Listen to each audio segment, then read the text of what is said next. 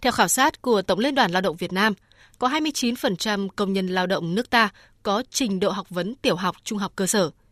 và 66,7% có trình độ trung học phổ thông.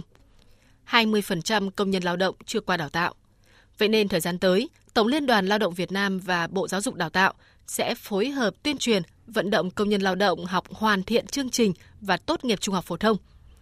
Vận động các doanh nghiệp tạo điều kiện về thời gian, kinh phí, địa điểm để hỗ trợ công nhân lao động học tập, nâng cao trình độ, kỹ năng nghề nghiệp. Ngoài ra, theo Chủ tịch Tổng Liên đoàn Lao động Việt Nam Nguyễn Đình Khang, hai đơn vị đã đề xuất cơ chế chính sách để phát triển các trường học tại các khu công nghiệp, khu chế xuất, khu kinh tế, đặc biệt là các trường mầm non và tiểu học.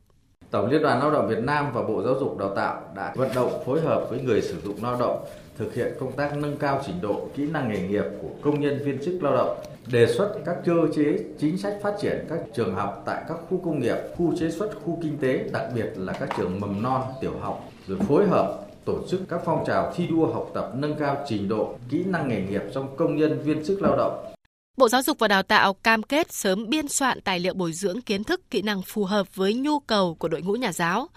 chỉ đạo các cơ sở giáo dục thường xuyên tổ chức dạy văn hóa, mở các lớp bồi dưỡng nâng cao trình độ học vấn, kỹ năng nghề nghiệp, chuyên môn nghiệp vụ, tin học, ngoại ngữ, chính trị pháp luật và kỹ năng sống phù hợp với nhu cầu của công nhân viên chức lao động, nhất là công nhân lao động trong doanh nghiệp.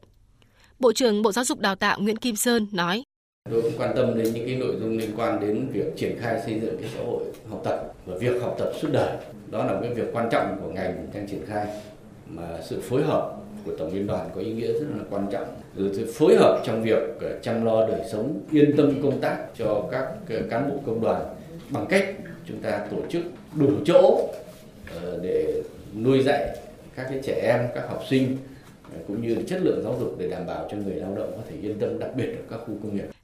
theo đề án ký kết, công nhân viên chức lao động, trong đó có đội ngũ nhà giáo sẽ được hỗ trợ để học tập và nâng cao trình độ học vấn, hiểu biết pháp luật, kỹ năng nghề nghiệp để xây dựng xã hội học tập và nâng cao chất lượng nguồn nhân lực.